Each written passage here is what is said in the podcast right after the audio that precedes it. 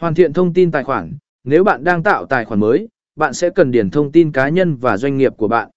Điều này bao gồm tên, địa chỉ email, số điện thoại và tên doanh nghiệp, nếu áp dụng. Hãy đảm bảo rằng thông tin bạn cung cấp là chính xác và được kết nối với doanh nghiệp của bạn. Chấp nhận điều khoản và điều kiện, đọc và chấp nhận các điều khoản và điều kiện của Google Ads. Điều này là bước quan trọng để bạn có thể sử dụng dịch vụ quảng cáo của Google.